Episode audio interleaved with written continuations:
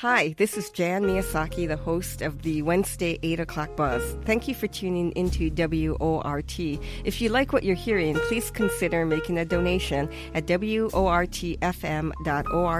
slash donate.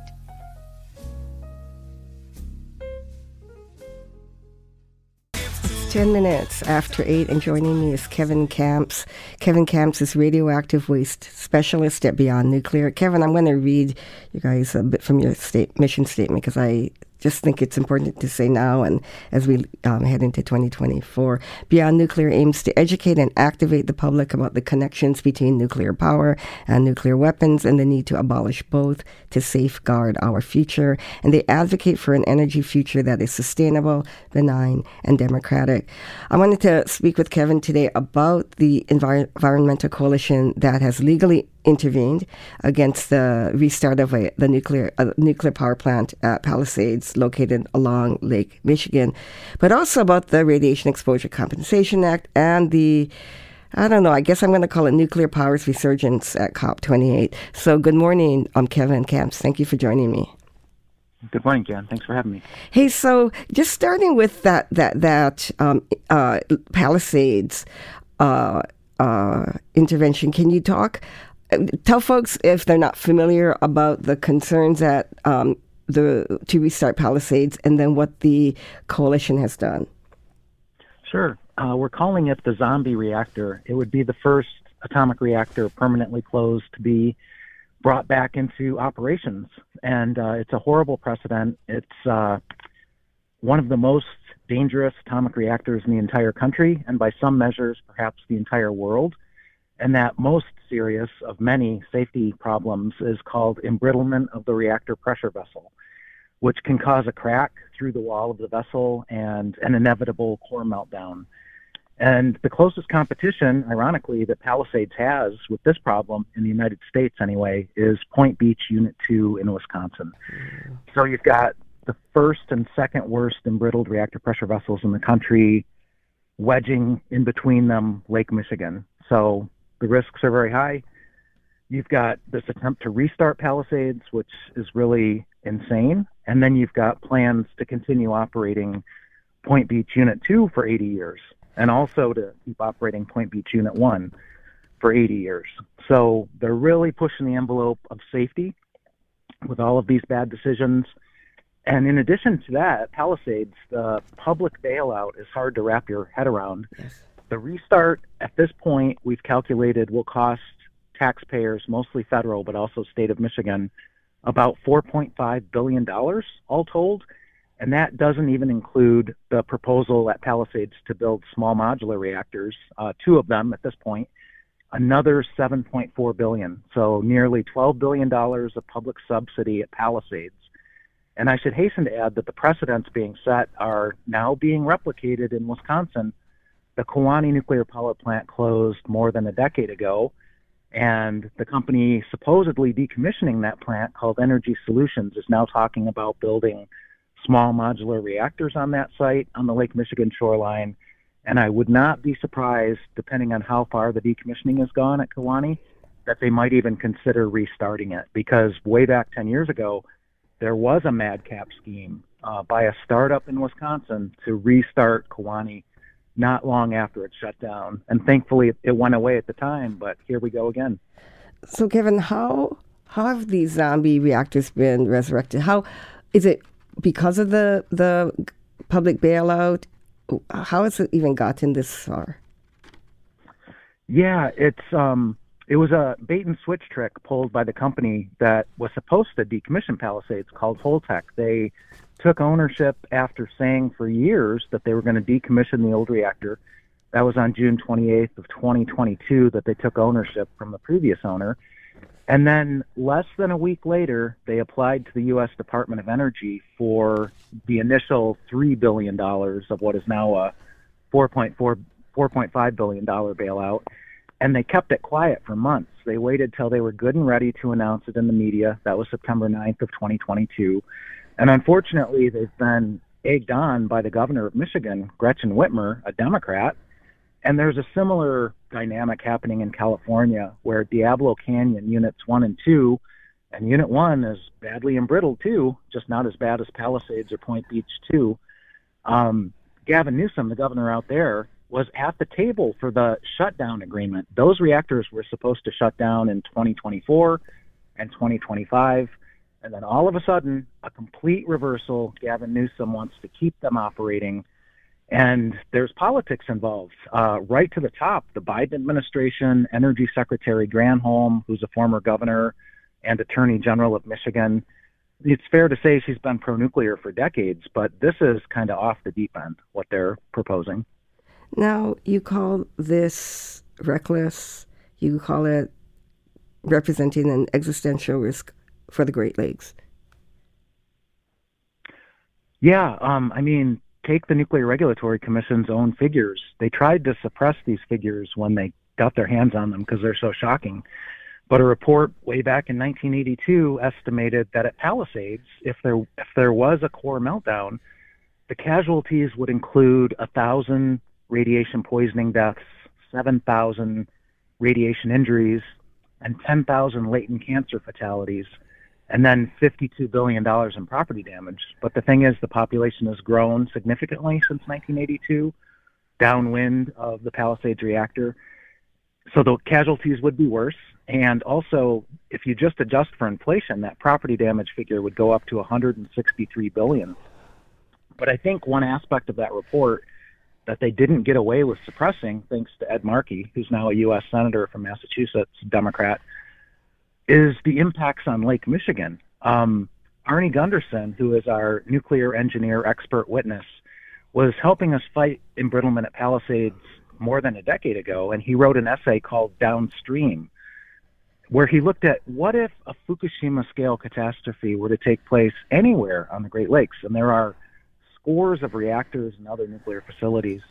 And one point he made is that the Pacific Ocean is something like 30,000 times more voluminous than the Great Lakes. No surprise, really. But what that means is if you have a nuclear catastrophe unfolding into the Great Lakes, it's going to be very concentrated. The Great Lakes are the drinking water supply for 40 million people, 40 million people in two countries, and a large number of indigenous First Nations it would be a catastrophe, um, uh, no doubt about it. You know, and and you know that that that you know here along Lake Michigan, but I I hear you saying it's sort of you know well beyond Wisconsin and well up in politically in our in our government um, support for this sort of zombie resurrection.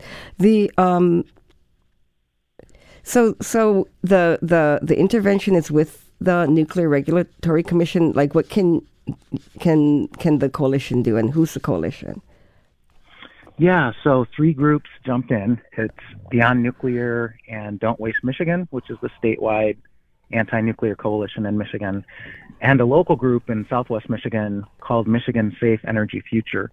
And it is an intervention and a request for hearing to the U.S. Nuclear Regulatory Commission. What's going on is Holtec is trying to simply reverse the paperwork of the previous owner who officially shut the plant permanently by June 13th of 2022. And even one of the NRC commissioners, one of the five directors of the agency, Commissioner Crowell, pointed out earlier this year that if proponents like Holtec, like Governor Whitmer, wanted to restart Palisades, why did they wait till the very last second to even bring it up? It was already shut down. So what Holtec's trying to get away with is to convince the NRC, which is not hard. The the industry controls the NRC. It's a captured agency. That's how far gone our safety regulation is in this country. They want an exemption to regulations to just let them reshuffle the paperwork and say, you know, that shutdown paperwork that was filed that's never been reversed in the history of nuclear power in the U.S. Can you just let us reverse it and pretend like it didn't happen? That's what we're trying to stop from happening. And coming down the pike at us are any number of license amendment requests that they also have to do to reverse the shutdown. One has already been approved by the NRC to restore emergency preparedness preparations at Palisades, which never should have been ended in the first place.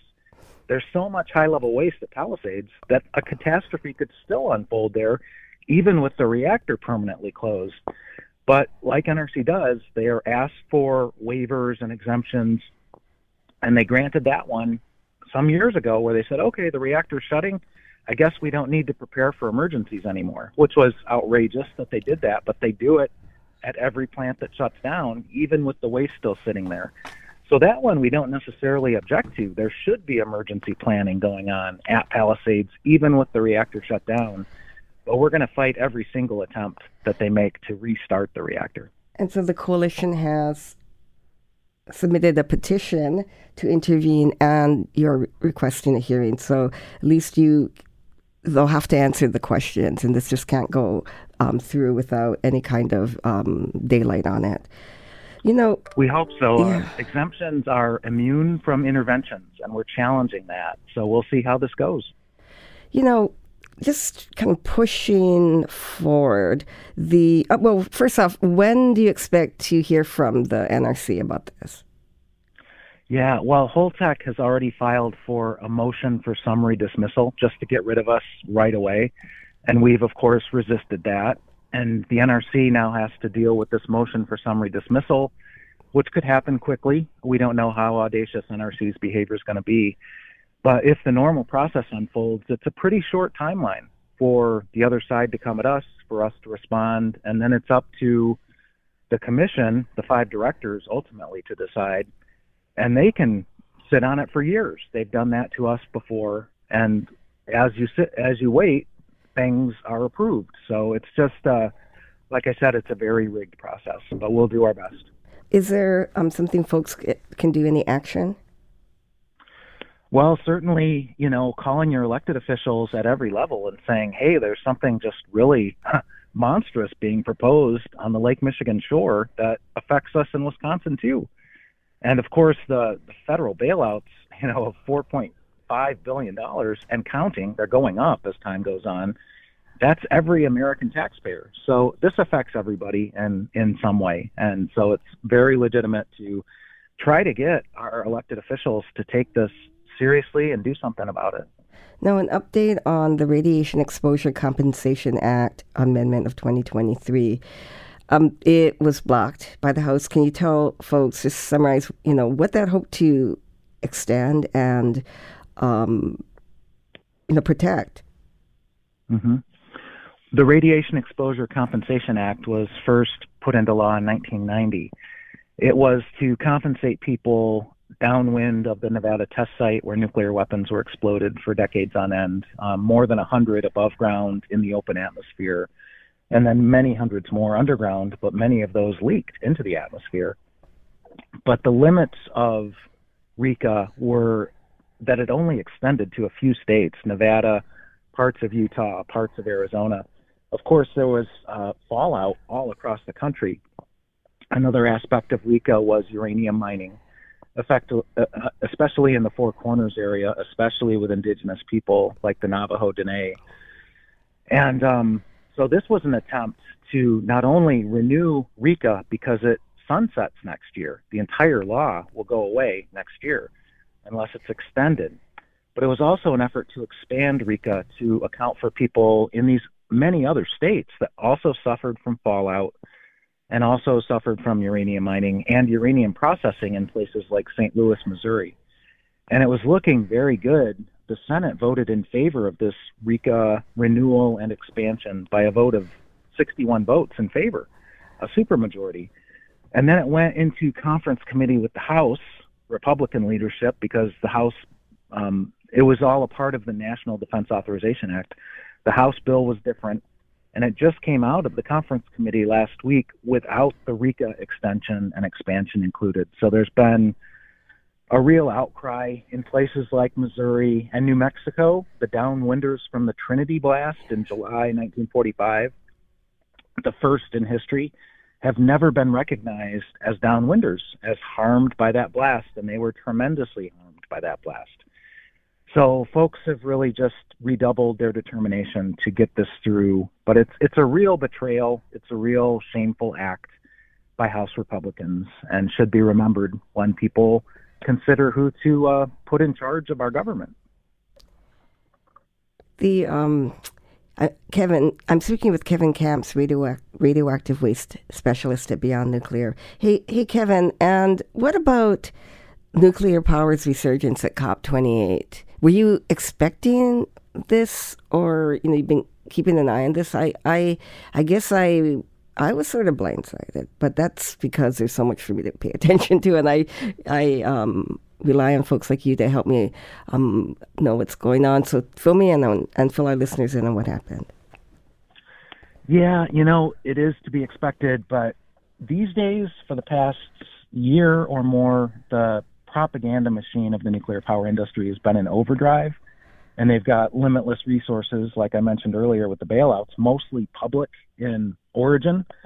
So they're using our own money to bamboozle us. And so here they are showing up at the Council of Parties like they have the previous 27 times, but this time they just had a lot of momentum.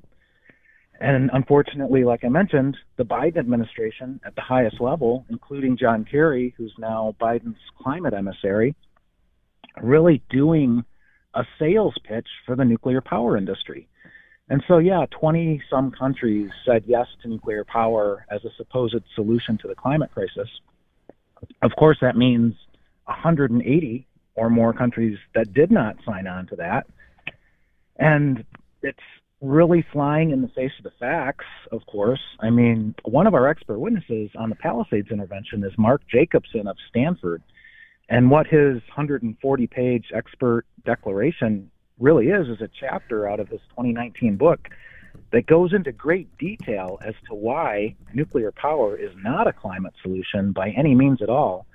And the most important parts of it are it takes way too long and it costs way too much. Those are the non starters. But in addition to that, nuclear power has all kinds of problems of its own, like nuclear weapons proliferation, the unsolved nuclear waste dilemma, the risk of catastrophes like Fukushima, the impacts on indigenous people and low income people of color from uranium mining and milling and processing. So it's not a solution, it's an opportunity cost, which means that the real solutions like renewables and efficiency and storage are going to get shortchanged and get neglected. And guess what? We're not going to solve the problem making bad decisions like this, especially when the nuclear power industry wants the lion's share of the money, truth be told. And the and this this I don't know PR framing that we can we must use nuclear power to get to net zero um, carbon emissions. Is, do we is there is there technology that that um, that supports that kind of pitch, or are we still just looking at all that uh, you know unknown, unsafe ways to get rid of the waste? The problems of nuclear power have not been solved, including the cost problem. I mean, the lead new reactor proposal in the United States. They've really been hyping small modular reactors for many years now because their attempt under Bush and Cheney 20 years ago now to go with gigantic new reactors didn't work. And so, wouldn't you know, the lead small reactor proposal in the country to build multiple small reactors in Idaho and send most of the electricity to Utah just went down it got canceled at a loss of billions of dollars, especially to U.S. taxpayers because DOE was subsidizing it heavily. That was the lead project in the country. It's been canceled. And I mentioned the gigantic new reactors from 20 years ago. There were some three dozen proposed back then, and it looked bad for the anti nuclear movement in that regard. Well, about 10 years after they were proposed, now 20 years later, most of the three dozen, 34 or so, have been canceled effectively. There's only two that ever really broke ground Vogtle Units 3 and 4 in Georgia. And wouldn't you know, the Nuclear Energy Institute's prediction of $2.5 billion per reactor had gone up by 10 years later to, in 2012 to 7.5 billion per reactor. And now uh, the figure is more like 17.5 billion dollars per reactor in Georgia, and it's still going up. In fact, they're about to approve another $7.5 billion of cost overruns that the ratepayers of Georgia, including low income people of color, get to pay because the company behind the project has no skin in the game whatsoever. It's entirely subsidized by the public. Yes. Yep, I'm I'm I'm totally totally hearing you, and we've got, you know, where it's just more more money going, good money going after pro- programs that or reactors that aren't going to work and aren't safe. I'm sorry, Kevin. I'm just thinking about everything you're saying. I'm picturing John Kerry at COP and what he's talking about to all of these uh, folks. Anyhow, sorry, I just um, was was so intently listening to you. I'm speaking with Kevin Kamps. He's the radioactive waste specialist at Beyond Nuclear, and it's just great to talk with you. Now we'll be talking again in 2024, um, but thank you so much for joining me this morning. Thanks a lot for having me, Jen. Thanks.